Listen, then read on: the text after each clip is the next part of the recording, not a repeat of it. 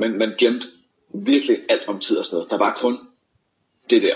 Der var kun multerne og fællesskabet i at få de der multer til at blive inde på plads. Og i alt det her, der havde jeg bare glemt alt om øh, corona og bekymringer som helt generelt.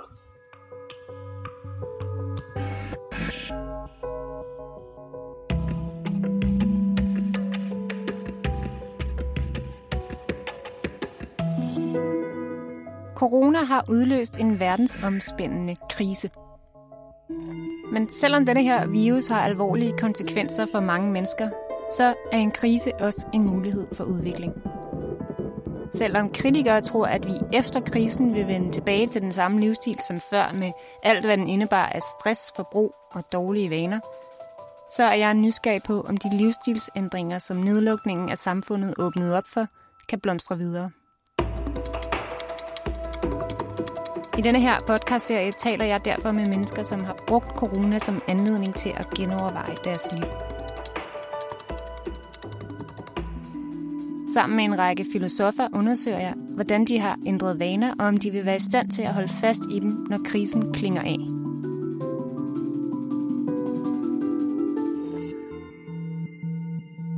I det her afsnit skal du høre den nok mest action-packed lockdown-historie, jeg har haft med i det her program. Du skal nemlig møde Emil, som strandede på en båd i Stillehavet i halvanden måned. Og oven i hatten blev han fyret fra sit job, da han kom hjem til Danmark. Jeg har talt med ham om, hvordan den oplevelse har påvirket hans forhold til begrebet tid, og som han selv siger, har ændret hans syn på livet.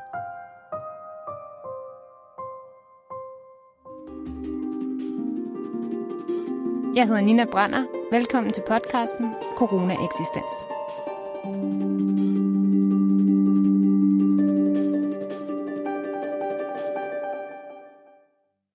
Emil.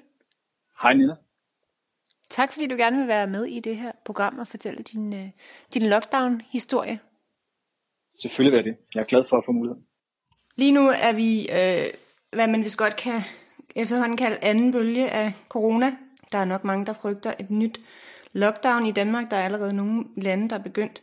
Men øh, i det her program, der taler vi jo om gode ting, som folk har fået ud af at være blevet øh, kastet ud af deres vante tilværelser, da, da samfundet lukkede ned. Og for dit vedkommende, der kan man sige, at du virkelig var ude af din vante tilværelse. Det var du faktisk allerede, øhm, da samfundet lukkede ned. Faktisk så sad du på en båd øh, i det fransk-polynesiske øhav. Korrekt. Øh, den her båd, den, det er sådan en båd, der sejler jorden rundt, og du var gæst på den her båd, og du skulle være det i et par måneder, og du havde faktisk allerede været afsted fra begyndelsen af februar. Ja.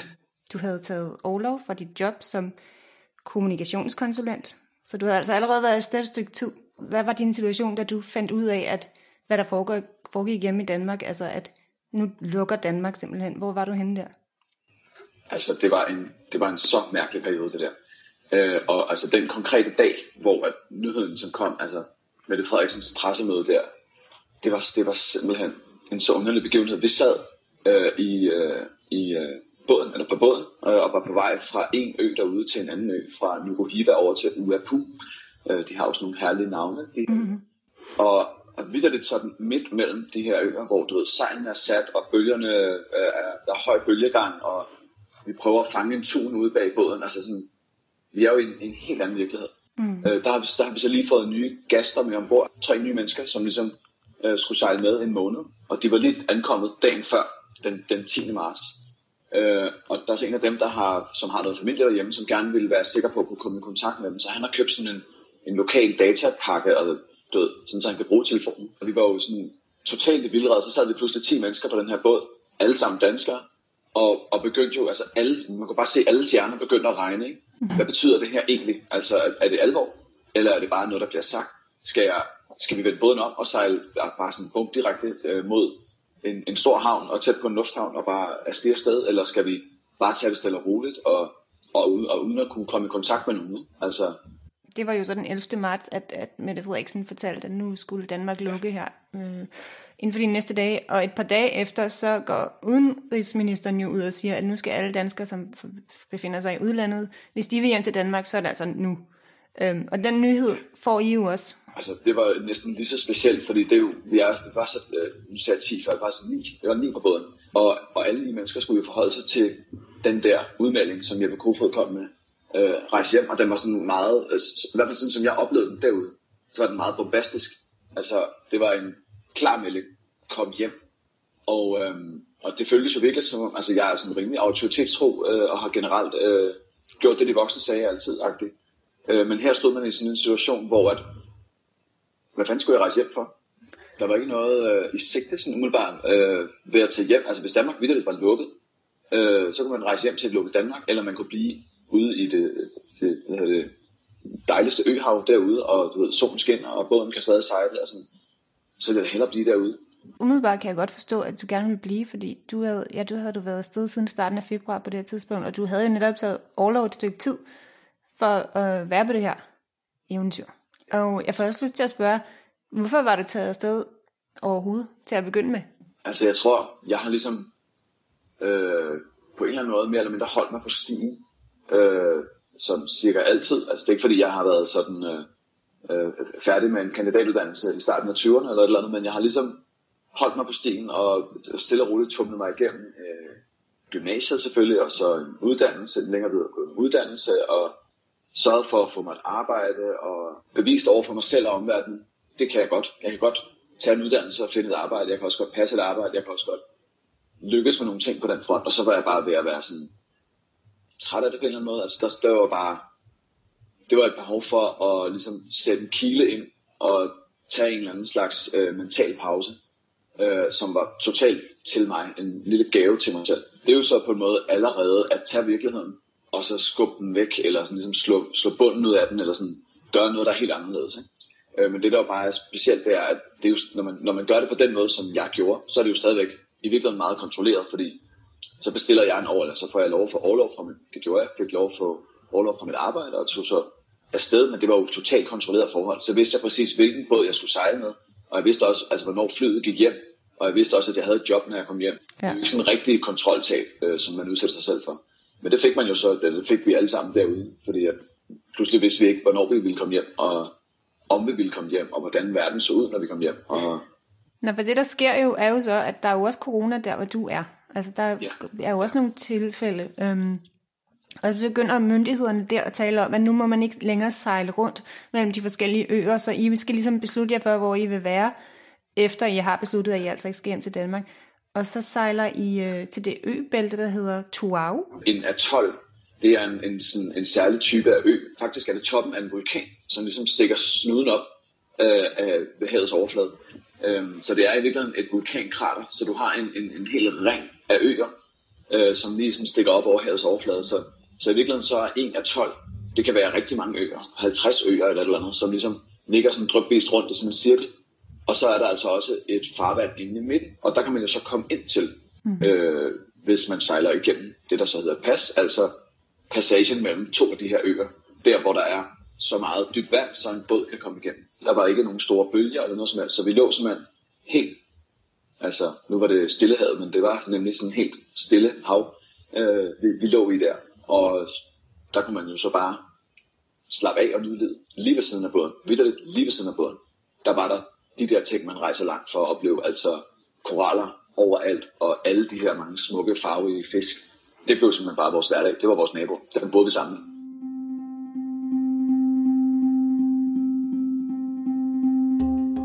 Flere og flere mennesker vælger at tage overlov, tage på yoga-retreats eller meditationskurser, eller bare at flygte op i deres sommerhus efter endt arbejds- eller studieuge.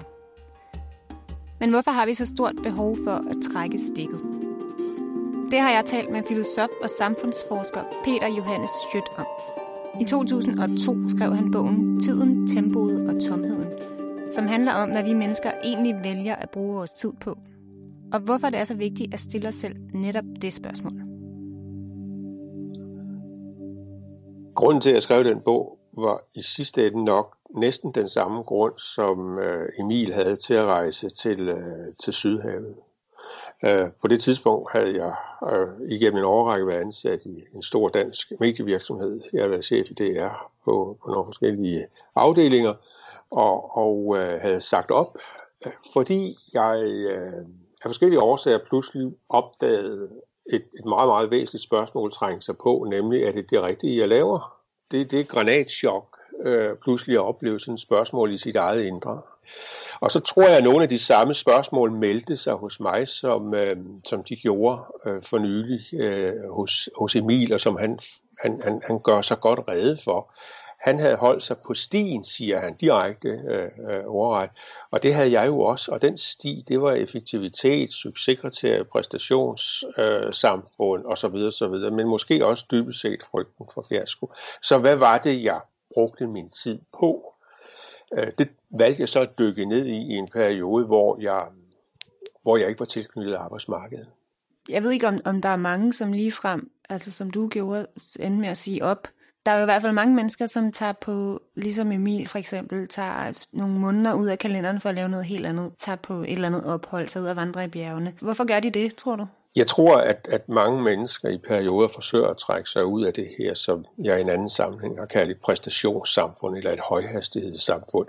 Fordi det, der jo i virkeligheden er katastrofen, kan man sige, den personlige menneskelige tragedie, det er, at man kan ikke gøre to ting. Man kan ikke satse på to grundlæggende værdier på samme tidspunkt i et moderne, højeffektivt øh, samfund. Enten er du tilknyttet arbejdsmarkedet, eller også er du ikke. Øh, og er du tilknyttet arbejdsmarkedet, så, så er du også underlagt alle de normer, som, som Emil gør red for, om at holde sig på stigen, effektivitet, succes, hastighed, planlægning, kontrol, evaluering. Folk bliver næsten nødt til at trække sig et andet sted hen. De muligheder for at gøre begge dele er i dag stærkt indskrænket. Altså jeg er jo filosof, så jeg bliver nødt til at og samtidig være i dialog med nogle filosofer, der er 2000 år gamle, for ligesom at faldet lidt til, også i det moderne samfund, øh, der talte Aristoteles om et øh, vita activa, det aktive liv, stillet over for vita contemplative, det indadvendte, det eftertænksomme, det kontemplative liv. Og for Aristoteles, der var de to forudsætninger, at man levede det aktive liv og det kontemplative liv, eller havde mulighed for at leve dem samtidig.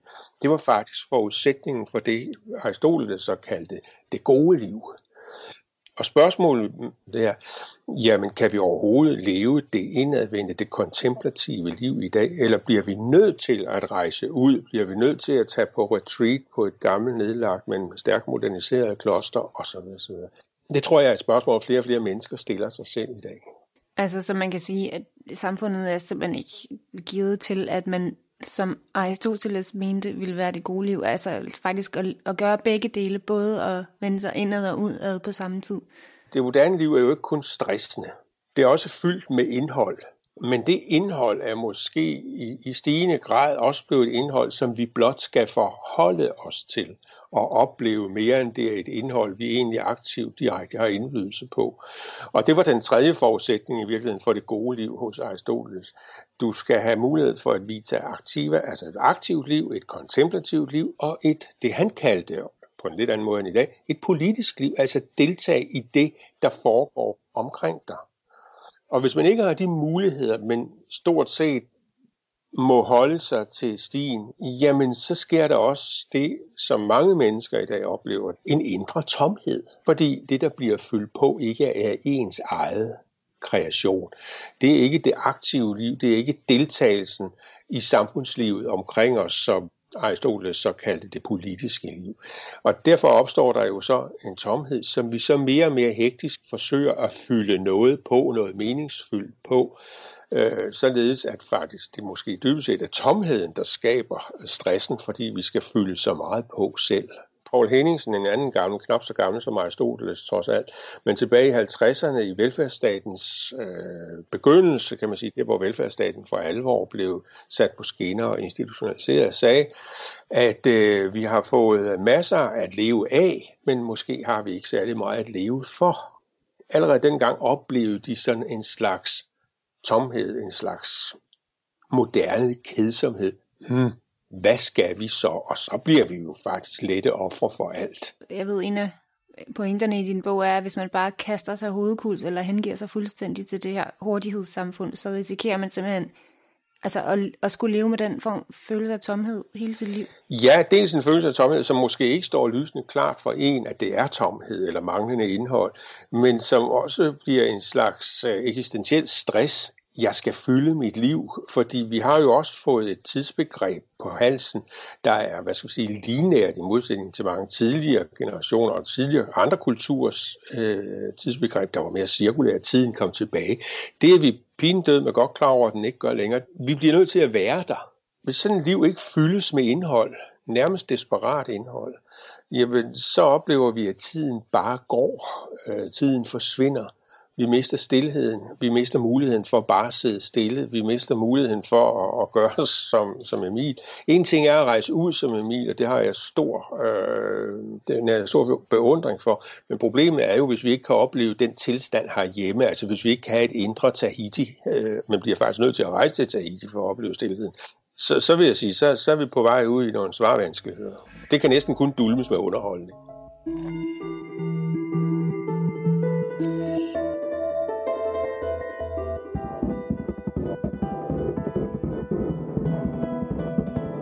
Emil og de andre på båden ender med at være ved atollen Tuau i halvanden måned.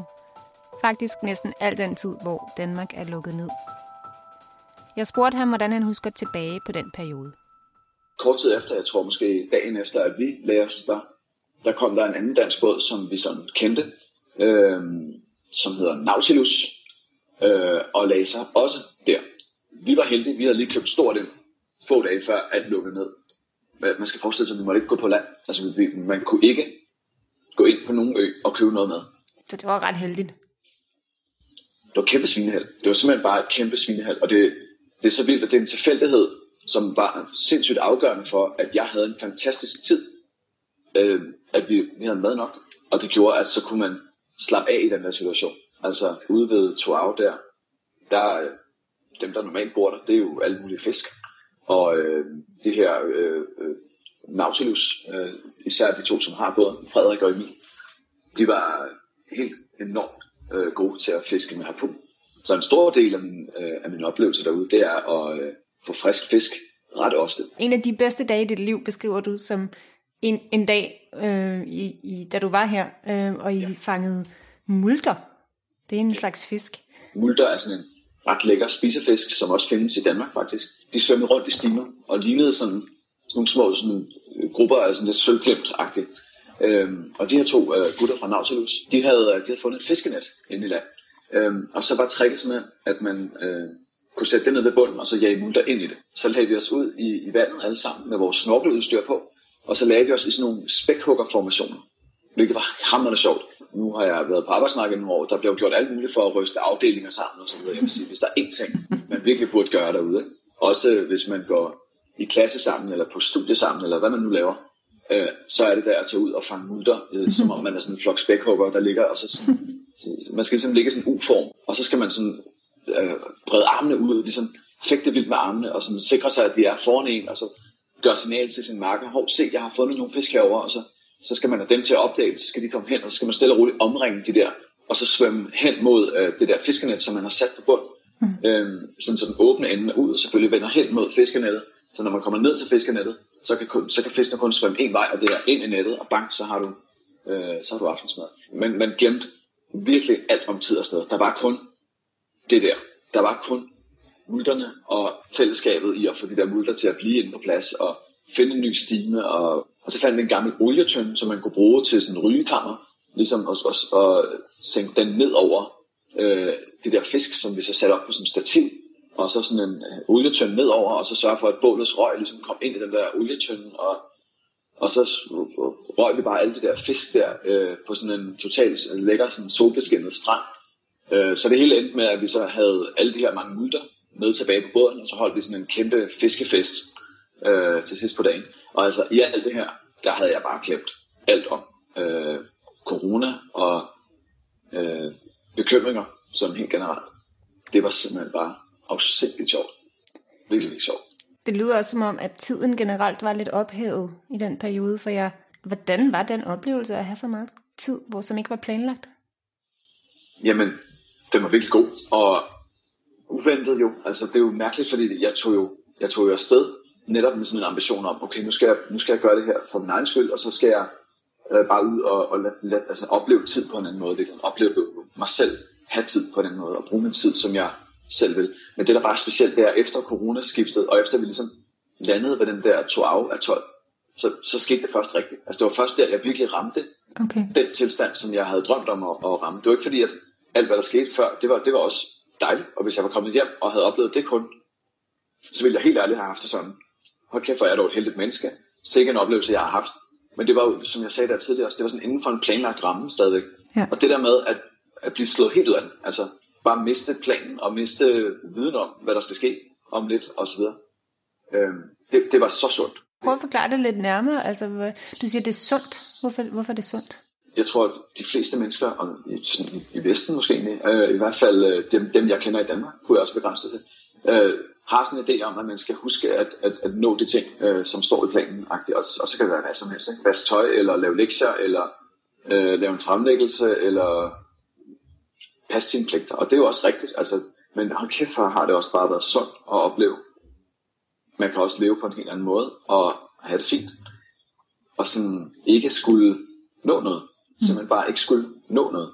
Kun det, man sådan ligesom selv øh, sætter sig for. Og det kan, det kan man jo ikke overføre en ting til, til en hverdag herhjemme. Men at have den med i baghovedet, at alt det der planlægning, alt det der travlhed og alt det der stress og jag, man har, det er i virkeligheden bare noget, vi skaber selv. Altså det er bare noget, som vi aftaler og, og ophøjer til helt vildt vigtigt. Og det er ikke fordi, det så ikke er vigtigt, at man overholder sine aftaler eller sådan noget.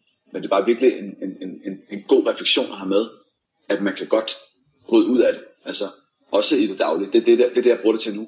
Okay. At, at, simpelthen at fortælle mig selv, okay, nu har du, hvad ved jeg, en opgave på arbejdet, eller du har øh, lavet en masse aftaler med folk.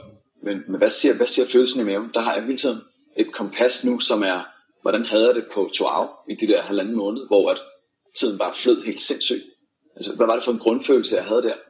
Og, og den grundfølelse kan jeg jo ikke genskabe dagligt, men den vil jeg gerne prøve at søge tilbage til. Mm. Så, så, så er det noget med at sådan sige, niks, jeg trækker lidt tempoet ud, jeg lader være at lave planer i aften, for eksempel. Øh, for det er, ikke, det er ikke lige det, der sådan, øh, giver mig den der øh, ro. Det er måske mere bare at ikke have en plan, og så gå en tur. Øh, bare med mig selv, og, og ligesom bare lade tiden flyde lidt, og genskabe lidt af det der øh, sådan vakuum øh, følelse. Fordi det, det kan sgu noget altså. Det kan virkelig noget. Ifølge Peter Johannes Schødt ligger chancen for at gøre sig fri af tidens pres i det moment, hvor man indser, at man faktisk har mulighed for at vælge, hvad man vil bruge sin tid på. Der, hvor han virkelig oplevede friheden, det var, da han blev tvunget til at træffe et valg. Skal jeg blive her, og skal vi sejle rundt til alle de her øh, øer og se på alt muligt, eller skal jeg tage hjem? Og så havde den tredje mulighed, det er, at vi lægger til her og har bliver vi. Først når man, man, når man står over for sådan den type lidt mere konsekvensrige valg, så oplever man også en frihed. Og i, i, i det frihedsøjeblik, der slipper man alt det andet, fordi man bliver tvunget til at vælge. Han kunne ikke lige pludselig vælge op. Man bliver nødt til at tage konsekvensen af, at vi bliver her eller sejler derover. Så, så det er i selve valghandlingen, at friheden opdages. Det kendte jeg da for, for ikke for at referere til mit eget øh, gammelmands eksempel for 20 år siden. Men jeg oplevede det øjeblik, jeg faktisk fandt ud af, at jeg havde en, jeg havde en valgmulighed.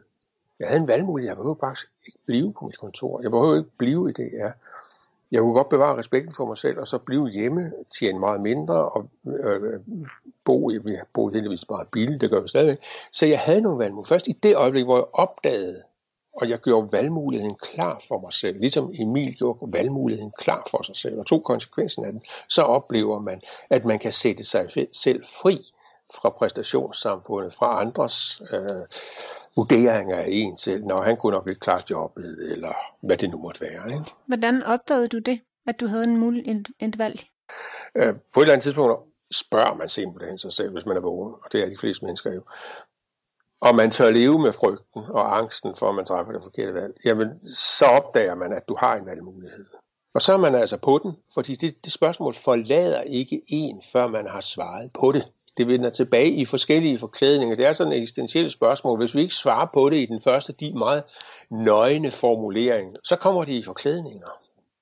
Så kommer det i spørgsmål, er jeg god nok til det, jeg laver? Er jeg en god nok mor?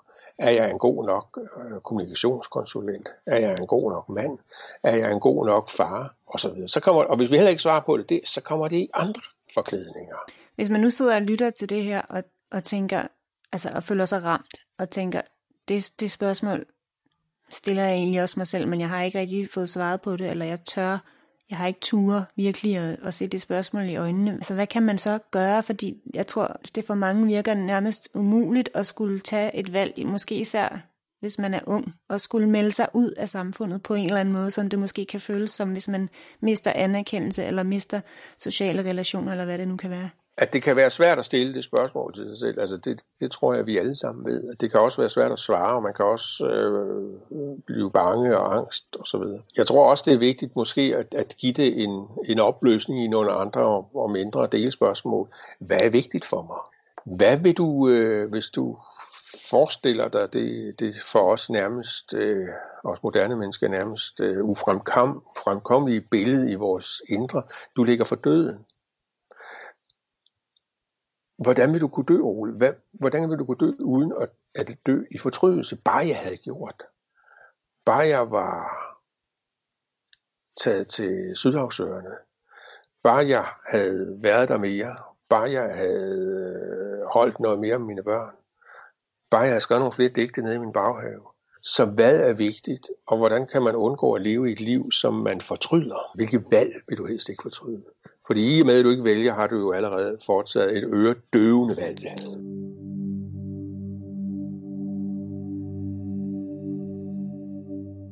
Efter cirka halvanden måned åbner myndighederne i fransk Polynesien for rejser.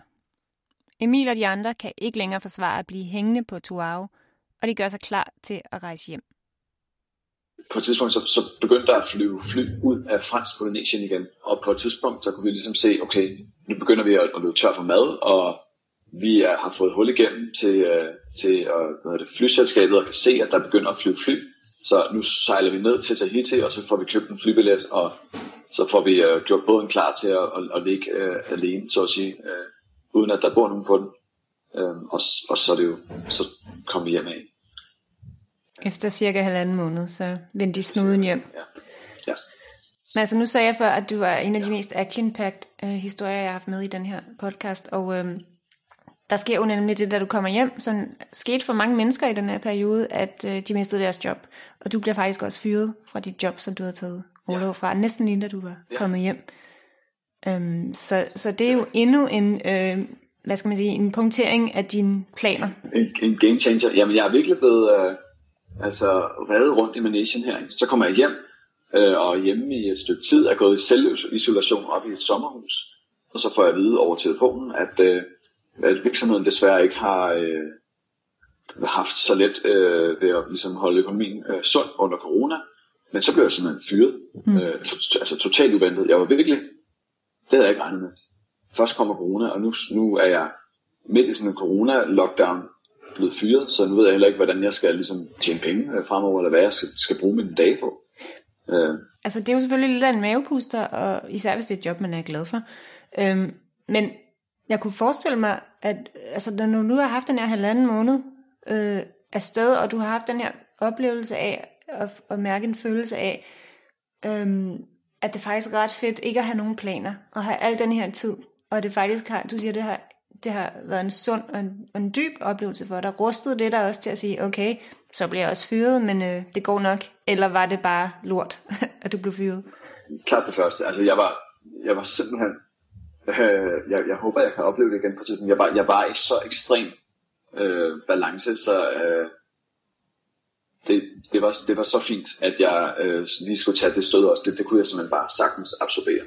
Det var ikke, fordi jeg var ligeglad med jobbet overhovedet, men nu må andre jo være, være dommer over det. Jeg er sikker på, hvis øh, min kæreste lige øh, sad ved siden af her, så ville hun øh, helt klart øh, nikke og anerkende, at det tog jeg sgu meget stille og roligt, øh, det mm. der med at blive fyret. Hvis, hvis jeg var blevet fyret midt i den almindelige virkelighed, så at sige, så havde det været en kæmpe krise. Så havde det været sådan, er der noget galt med mig, og mm. hvad, hvad fanden betyder det hele?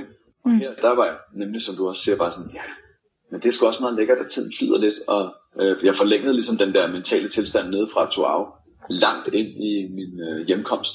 Ja. Øh, fordi det blev jo forår i Danmark, og der var sommer, og og jeg havde ikke rigtig meget, jeg skulle, jeg skulle bare fokusere på at have det dejligt. det vil se. Nu sagde du før, at, at du ligesom har taget det med dig, at du prøver nogle gange at lade være med at lægge planer for bare at se, hvad der sker, når du har mere tid.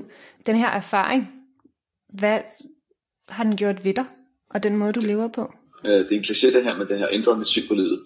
Øh, det har det simpelthen. De mennesker, der var hjemme, de har jo helt klart også haft en ret vild oplevelse, en meget sådan øh, virkeligheden, der ligesom øh, forandrer sig.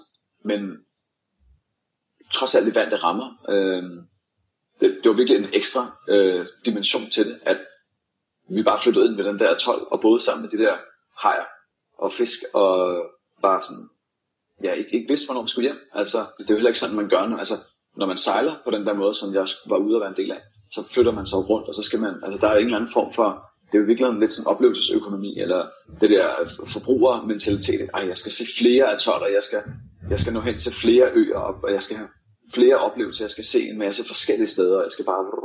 Og, og det, den mulighed blev også taget fra os, ikke? Øh, og, og så endte det med at være bare den der fuldstændig sådan rå og ufortyndede tidløshed nærmest, øh, som bare kørte sådan i, øh, i, i halvanden måned. På den måde har det været meget, meget sundt at lære mig selv at kende på den måde. Altså at lære den følelse i mig selv at kende, øh, som, som jeg fik derude. Altså det er virkelig, det har været lærerigt på et meget, meget dybt niveau.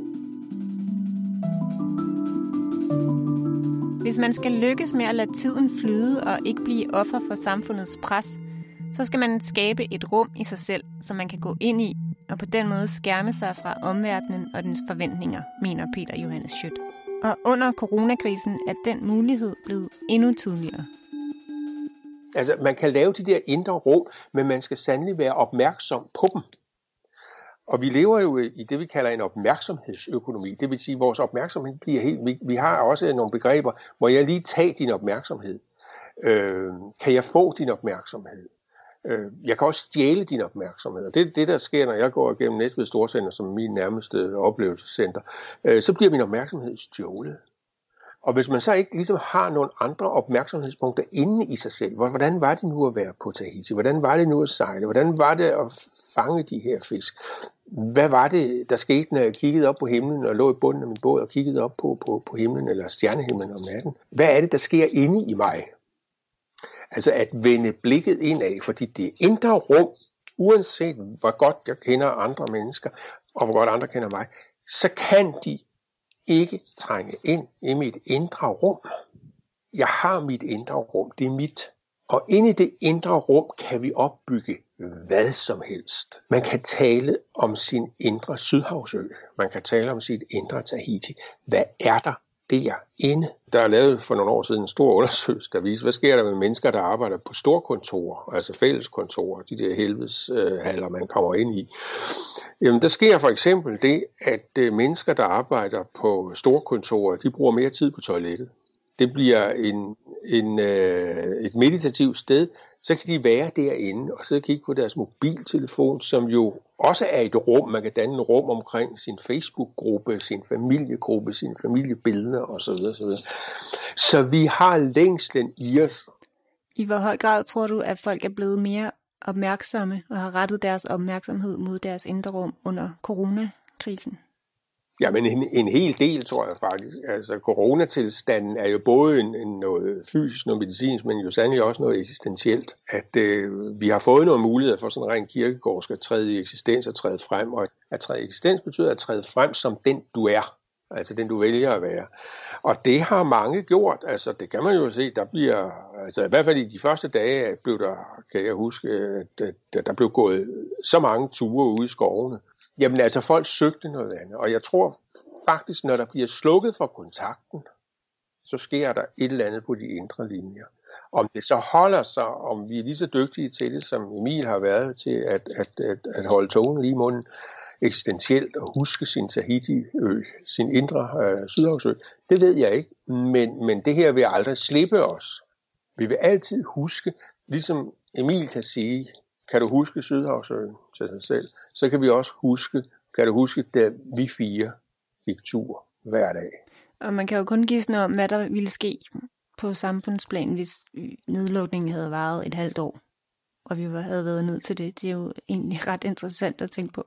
Altså hvis nedlukningen varede længere, eller, var, eller hvis coronaen er permanent, eller bliver afløst af en ny øh, epidemi, eller hvis vi for alvor vil gøre noget ved, ved, ved øh, klimakatastrofen, så bliver vi nødt til at gøre noget af det samme, som vi har gjort under corona. Lad være at rejse så meget, holde ferie i Danmark, øh, og så spise anderledes, og, og, og måske gå og cykle noget mere. Jamen altså, så, så, og arbejde mindre. Der, vi vil også blive et fattigere samfund rent økonomisk, men eksistentielt vil vi blive et rigere samfund. Så jeg tror, vi vil på et tidspunkt virkelig huske det mere som en eksistentiel tilstand, end vi vil huske det som, øh, at alle mængden øh, omkom under ulykkelige omstændigheder. Men vi skal selvfølgelig drøfte det, og jeg tror, at, der, at, at, at coronatiden vil blive en epoke, som, øh, som sætter mærker i Danmarks historie og i vores bevidsthedshistorie. Det er der ingen tvivl om.